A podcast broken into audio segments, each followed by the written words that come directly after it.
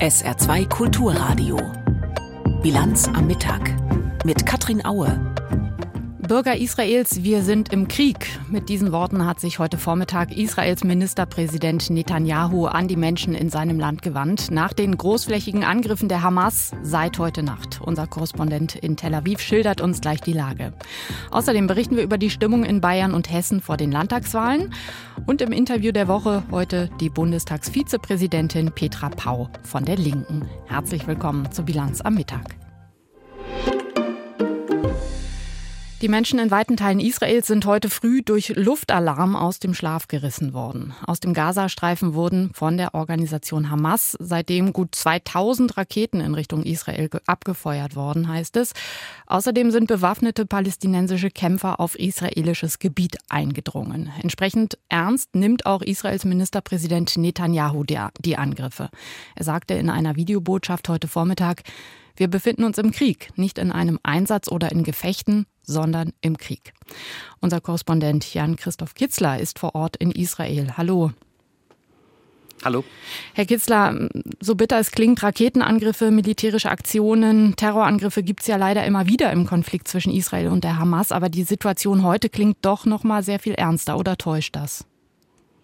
Nee, das täuscht nicht. Das ist schon ein besonders heftiger Angriff auf Israel. Einerseits waren es viele Raketen in sehr kurzer Zeit. Die haben die eigentlich sehr effiziente israelische Luftabwehr, Raketenabwehr äh, an ihre Grenzen und darüber hinaus gebracht. Es gab zum Beispiel auch einen Treffer hier mitten in Tel Aviv. Das ist 80 Kilometer nördlich des Gazastreifens.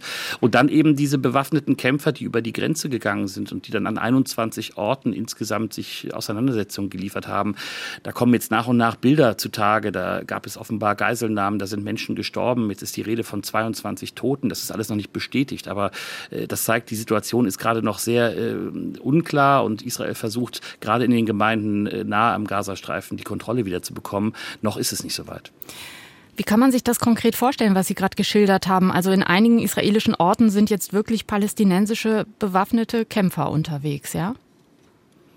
Genau, also es gab äh, heute Morgen, das hat schon viele wirklich äh, aufgeschreckt, äh, in der Stadt äh, Sterot, das ist ein größerer Ort, da äh, war auf einmal zu sehen, das hat der Bürgermeister dann auch bestätigt, die Videos, die es da gab, äh, ein, ein, ein Pickup, ein, ein, ein großer Jeep, in dem bewaffnete Kämpfer wahrscheinlich der Hamas saßen und die dann halt sich Feuergefechte geliefert haben. Das ist eine Situation, die hat es in Israel nicht mehr gegeben seit, seit, viel, seit langer Zeit. Und dann eben gibt es die kleinen äh, dörflichen Gemeinschaften, Siedlungen ganz in der Nähe Nähe des Gazastreifens. Und da sind eben die Kämpfer eingedrungen und haben da offenbar die Kontrolle für, für eine Zeit übernommen. Jetzt versucht Israel, die Menschen dort in Sicherheit zu bringen, aber das ist noch ein bisschen äh, Arbeit, die da vor ihnen liegt.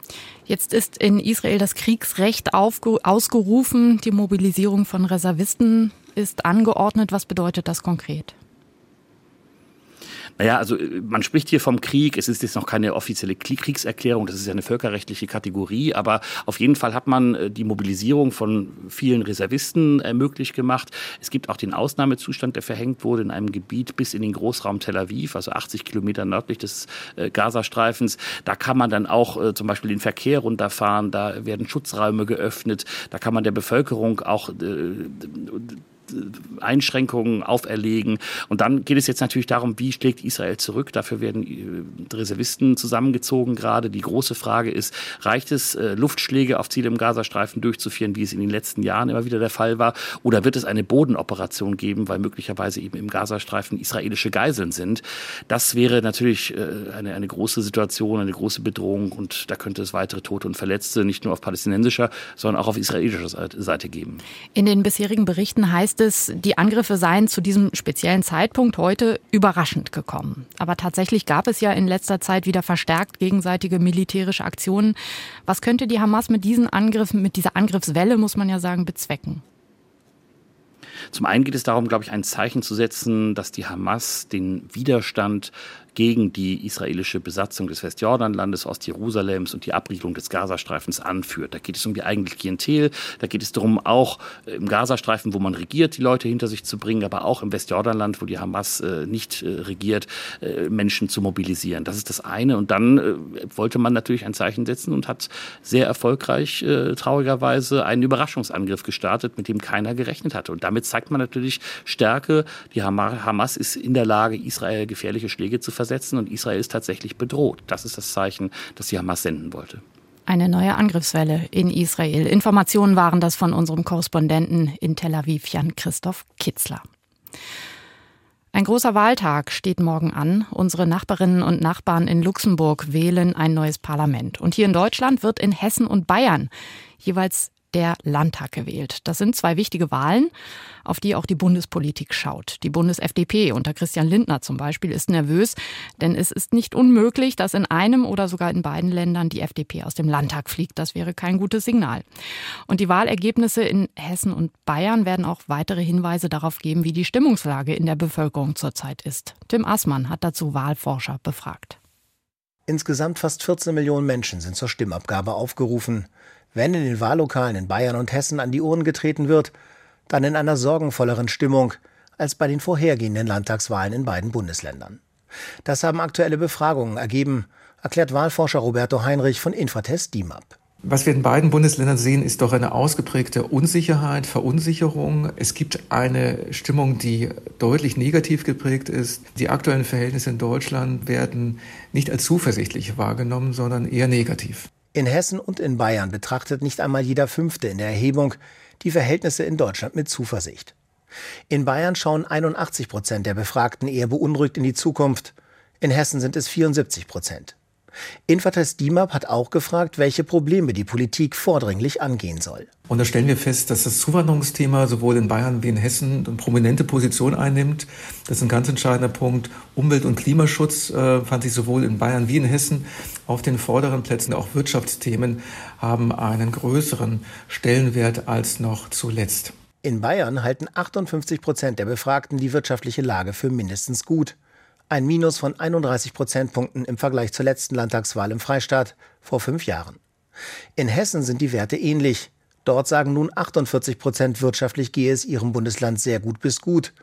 Ein Minus von 37 Prozentpunkten.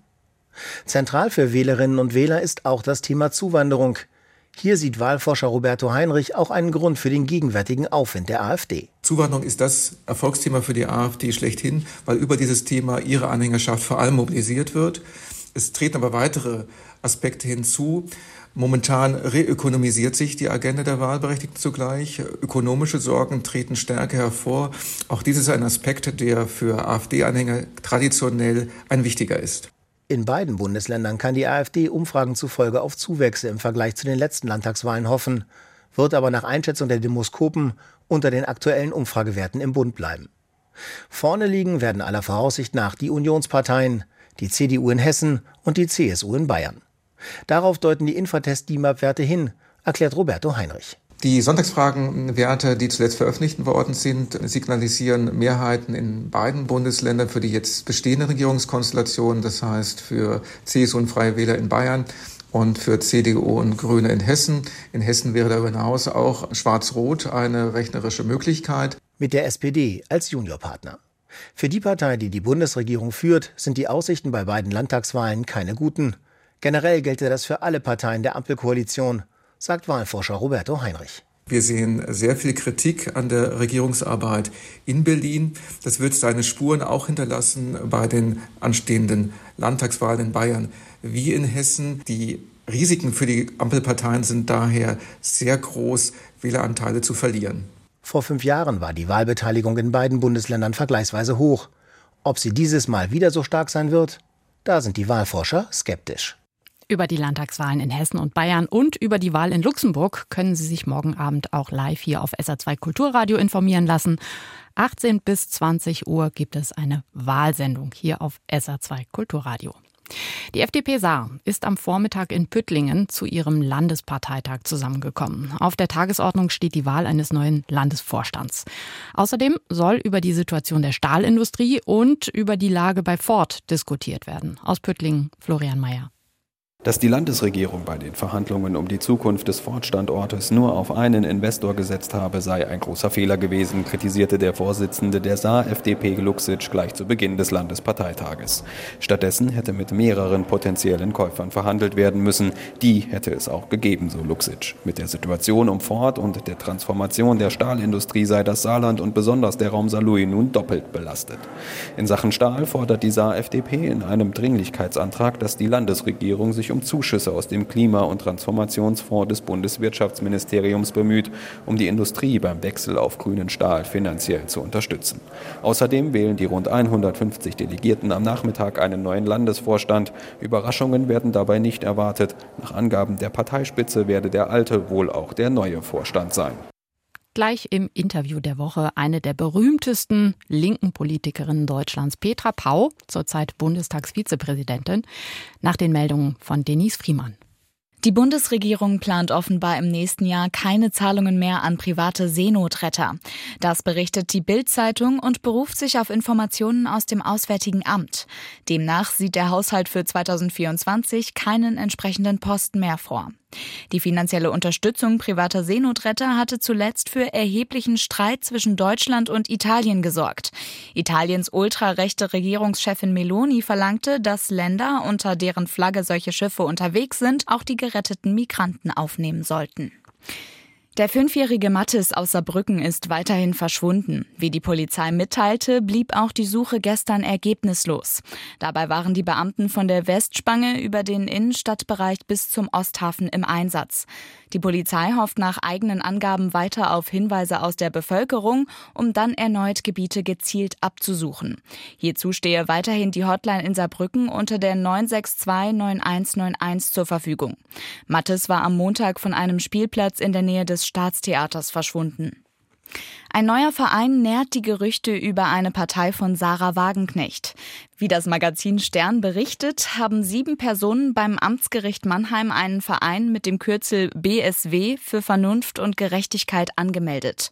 Unter ihnen ist auch der ehemalige saarländische Landeschef der Linkspartei Jochen Flackus. Der Verein wird als mögliche Vorbereitung einer Parteigründung gewertet. In der Satzung heißt es unter anderem, viele Menschen im Land fühlen sich durch keine der vorhandenen Parteien mehr vertreten. Die linken Politikerin Wagenknecht hatte die Spekulationen über eine eigene Partei in den vergangenen Monaten immer wieder befeuert. In Zürich in der Schweiz mussten gestern Abend wegen eines Chemieunfalls hunderte Menschen in Sicherheit gebracht werden. Nach Angaben der Behörden war vor einem Büro- und Firmengebäude giftige Gase aus einem Fass ausgetreten. Noch am Abend durften die Anwohner wieder in ihre Häuser zurück. Sechs Menschen kamen zur Beobachtung ins Krankenhaus. Um welche Chemikalie es sich handelte, wurde nicht bekannt. SR2 Kulturradio. Bilanz am Mittag. Das Interview der Woche. Petra Pau ist sozusagen eine Linke der ersten Stunde im Bundestag. Seit 25 Jahren ist sie mittlerweile Abgeordnete und seit 16 Jahren Bundestagsvizepräsidentin. Ob eine weitere Amtszeit dazukommt, das ist derzeit ungewiss, denn seit Monaten hängt, wir haben es gerade in den Meldungen gehört, das Damoklesschwert einer möglichen Parteigründung von Sarah Wagenknecht über der Linken. Eine solche Partei würde es fraglich machen, ob es die Linke nochmal über die 5-Prozent-Hürde schafft. Unser Hauptstadtkorrespondent Dietrich Karl Meurer hat Petra Pau zum Interview der Woche getroffen und erstmal haben die beiden einen Blick in die Vergangenheit geworfen. Frau Pau, wenn wir in das Jahr 2006 zurückschauen, als Sie Bundestagsvizepräsidentin äh, wurden, da gab es etliche, die hatten da große Schwierigkeiten damit. Zum Beispiel in der Union, die wollten am liebsten nicht, dass eine Linke im Bundestagspräsidium Platz nimmt. Ähm, wie sind Sie damals akzeptiert worden? Hatten Sie es da schwer, sich im Parlament irgendwie zu behaupten? Ich gestehe, dass mit dieser Wahl eigentlich es nicht schwierig wurde. Die Geschäftsordnung hatten Gesine Lötsch und ich in den Jahren 2002 bis 2005 wirklich vom ersten Buchstaben bis zum letzten Punkt nicht nur studiert, sondern wir beherrschten sie natürlich auch. Wir waren allein im Bundestag, hatten kein eigenes Antragsrecht. Also mussten wir schauen, wie können wir eine linke Stimme sowohl im Plenum des Bundestages rüberbringen und natürlich auch nach draußen und wussten um die Möglichkeiten, die die Geschäftsordnung Verantwortung jedem Abgeordneten, egal ob er die Bundesregierung stützt oder ob er in der Opposition ist, in jedem Fall gibt. Und ich glaube, meine Wahl zur Vizepräsidentin auch durch Abgeordnete der Union. Ich weiß, ein CSU-Kollege kam zu mir ganz stolz, er hätte heute das erste Mal in seinem Leben eine Kommunistin gewählt. Ich habe das stehen lassen, obwohl ich mich als demokratische Sozialistin äh, fühle. Das hatte etwas mit meiner Arbeit seit 1998, glaube ich, im Bundestag in den unterschiedlichen Konstellationen zu tun gehabt, dass ich da Akzeptanz durch die Fraktionen hinweg äh, erworben habe. Fällt es schwer, als Bundestagsvizepräsidentin da fair zu sein und nicht vielleicht die Mitglieder der eigenen Fraktionen vielleicht ein bisschen zu bevorzugen? Nein, gar nicht.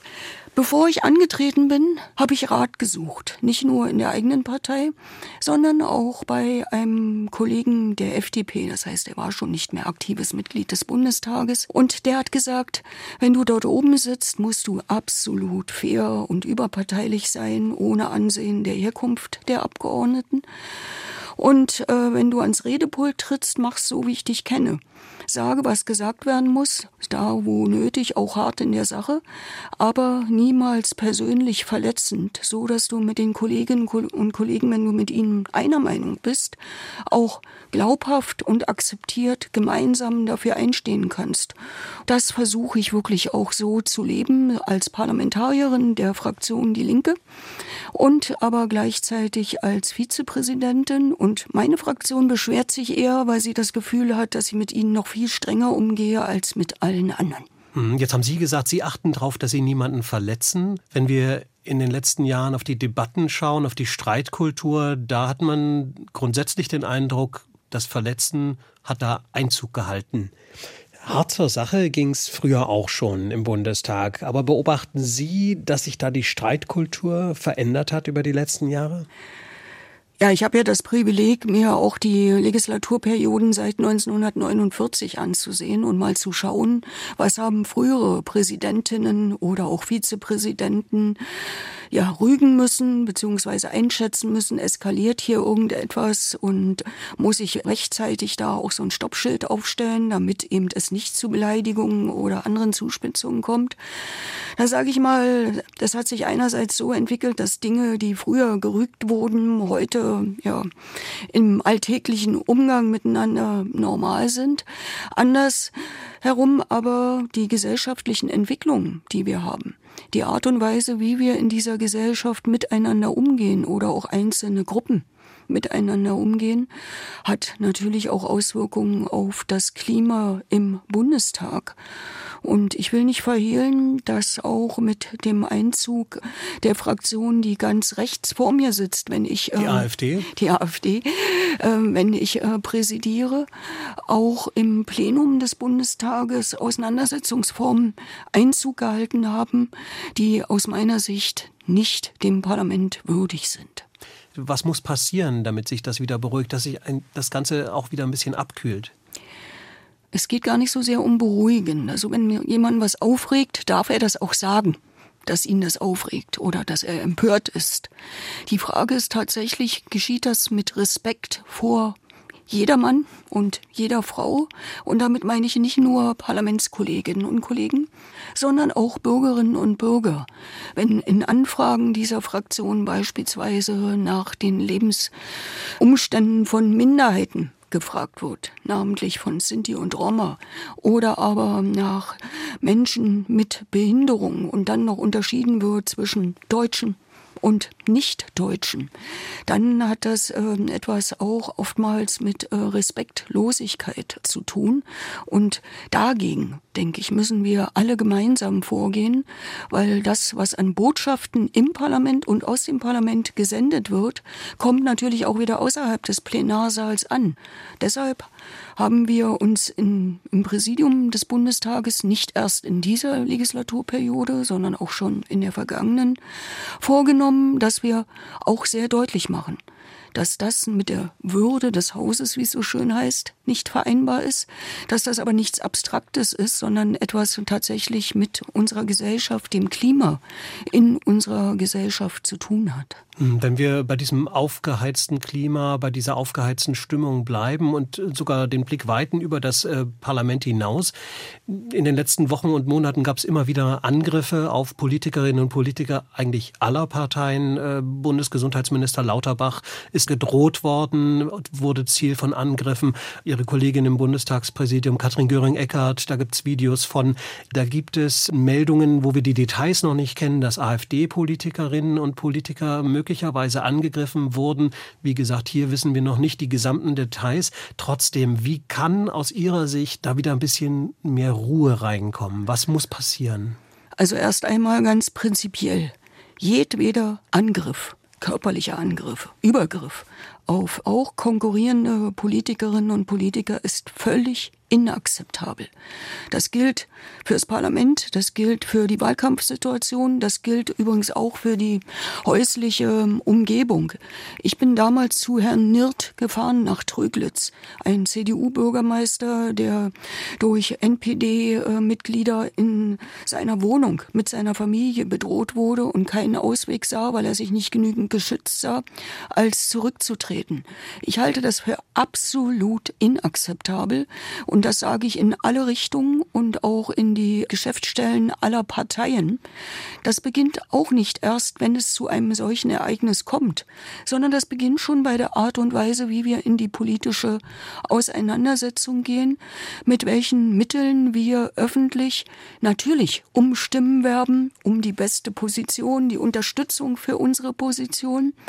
Das darf nicht einhergehen mit dem Verächtlichmachen der anderen. Das schließt nicht aus, dass wir natürlich sehr deutlich sagen, was die anderen dort sagen, was sie bewirken wollen, was sie auf Plakaten darstellen. Wenn das menschenverachtend ist, sagt man das. Aber man wünscht nicht anderen Menschen, auch wenn sie auf dieser Position sind, dann Gewalt an den Hals. Und das ganz eindeutig. Das geht also ganz eindeutig auch der Aufruf an die Parteizentralen, an die Politiker und Politikerinnen selbst. Ja, natürlich. Man kann sich mit seinen Konkurrenten auseinandersetzen, übrigens auch mit Fehlern, die Konkurrenten machen. Aber bitte immer mit Respekt. Und ein Kompass ist da, kleiner habe ich es nicht, das Grundgesetz, Artikel 1. Die Würde des Menschen ist unantastbar. Und das gilt für jeden. Jetzt haben Sie die AfD angesprochen. Ähm, wie erleben Sie denn den Umgang in der parlamentarischen Arbeit? Die Debatte ist ja das eine, die lebt von Angriff. Aber wie sieht das zum Beispiel aus äh, in den Ausschüssen, in, in, in parlamentarischen, äh, ja, im parlamentarischen Alltag? Naja, da gibt es zwei Phänomene. Das eine, dass es relativ ruhig ist. Da heißt das Geheimnis, da gibt es kein Video vom Auftritt im Ausschuss und von der Darstellung der eigenen Position. Ich meine, wir ändern das ja ein wenig. Wir haben nicht bloß öffentliche Anhörungen, sondern in dieser Legislatur haben wir ausdrücklich auch über die Geschäftsordnung ähm, dafür gesorgt, dass die Ausschüsse, die Fachausschüsse des Bundestages angeregt werden, viel mehr auch öffentlich zu tagen. Da fehlen mir im Moment noch ein wenig die Erfahrungen, ob ähm, die AfD-Fraktion ihr, ich nenne es immer Geschäftsmodell, dann auch in die Ausschusssitzung einziehen lässt. Ich würde nicht dazu raten, mit ähm, Videos, die sich nur an die eigene Klientel und mögliche Unterstützer richten. Also, dass man mit diesen Videos jetzt auch Ausschusssitzungen belastet und damit wegkommt von sachlicher Darstellung von eigenen Positionen, Nachfragen und Auseinandersetzung. Aber eins ist richtig. Natürlich, äh, wenn im Plenum über die Reden, über verbale und nonverbale Äußerungen auch aus den Fraktionsreihen Kolleginnen und Kollegen angegriffen werden, dann äh, setzt sich das natürlich auch im Ausschuss fort. Das gibt es dann kein, ja, was weiß ich, freundschaftliches oder wie auch immer Verhältnis. Das Interview der Woche mit der Bundestagsvizepräsidentin Petra Pau, Mitglied und Politikerin der Partei Die Linke. Und über die Partei müssen wir auch sprechen. Seit Wochen, seit Monaten schwebt über der Partei die Spaltung, eine Diskussion über die Spaltung. Sarah Wagenknecht ähm, hat angedeutet, dass sie eine Partei gründen will, eine eigene. Lässt sich eine solche Spaltung der Partei verhindern? Was muss da passieren?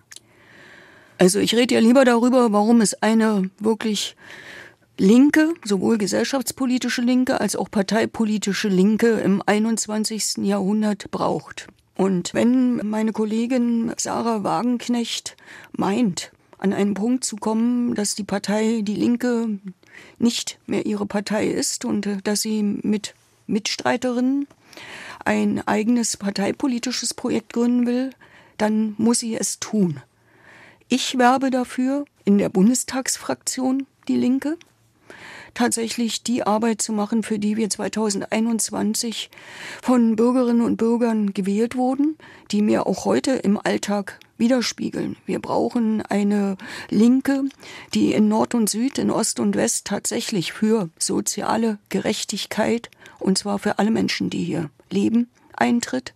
Wir brauchen eine Linke, die eine Friedenspartei ist und ähm, sich auch ganz deutlich nicht nur gegen Kriege auf dieser Welt, sondern auch gegen die Militarisierung von Außenpolitik einsetzt und und da bin ich ein bisschen stolz drauf. Wir haben vorhin begonnen, über 25 Jahre Mitgliedschaft im Bundestag zu reden.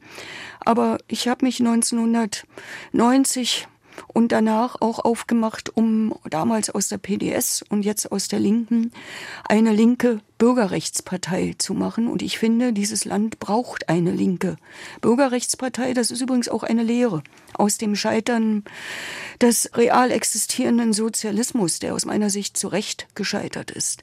Bürgerrechte und Demokratie und soziale Gerechtigkeit sind zwei Seiten einer Medaille und nie wieder darf es Linken passieren, dass sie Bürgerrechte und Demokratie ja, suspendieren oder aber klein halten oder Menschen, die genau diese Bürgerrechte absprechen. Und dafür streite ich in der Linken und kämpfe ich darum, dass möglichst viele in der Partei Die Linke auch nicht nur dabei bleiben, sondern dass wir auch Wählerinnen und Wählern, aber insgesamt auch neue Antworten auf neu herangereifte Fragen geben. Sehen Sie denn Anzeichen dafür, dass das, was möglicherweise Sarah Wagenknecht tut, ähm, nicht der Todesstoß ist für die Linke?